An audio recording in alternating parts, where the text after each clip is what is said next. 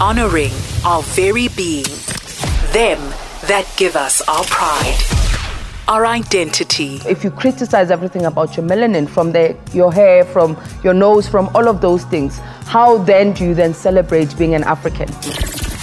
Nourishing the roots that give us our being, a celebration of our inheritance